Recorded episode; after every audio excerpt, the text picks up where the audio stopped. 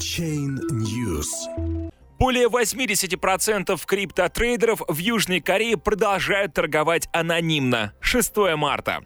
С момента введения системы обязательной идентификации клиентов криптобирж в Южной Корее прошло более месяца, однако лишь 19% криптовалютных счетов прошли процедуру деанонимизации.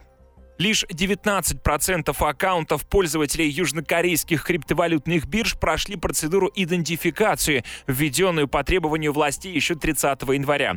Правительство и финансовые регуляторы Южной Кореи не обладают достаточными полномочиями, чтобы принудить банки, криптобиржи и пользователей криптовалют полностью завершить процедуру идентификации в масштабах всей страны. Об этом сообщает южнокорейское издание No Cut News. Из 169 500 учетных записей 19% завершили преобразование анонимных аккаунтов. Лишь один из пяти человек, которые совершают криптовалютные транзакции, пользуется идентифицированным аккаунтом.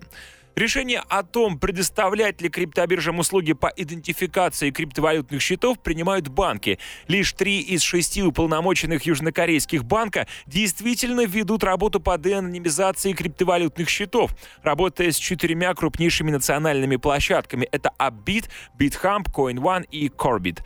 Служба финансового надзора Южной Кореи призвала руководство банков ускорить работу по идентификации криптовалютных счетов, так как порядка 25 малых и средних криптобирж Южной Кореи еще даже не начинали процедуру деанонимизации. Как заявил представитель службы финансового надзора, мы стремимся обеспечить прозрачность транзакций и предотвратить отмывание денег через идентифицированные банковские учетные записи. Делать что-либо сверх этого вне наших возможностей и полномочий.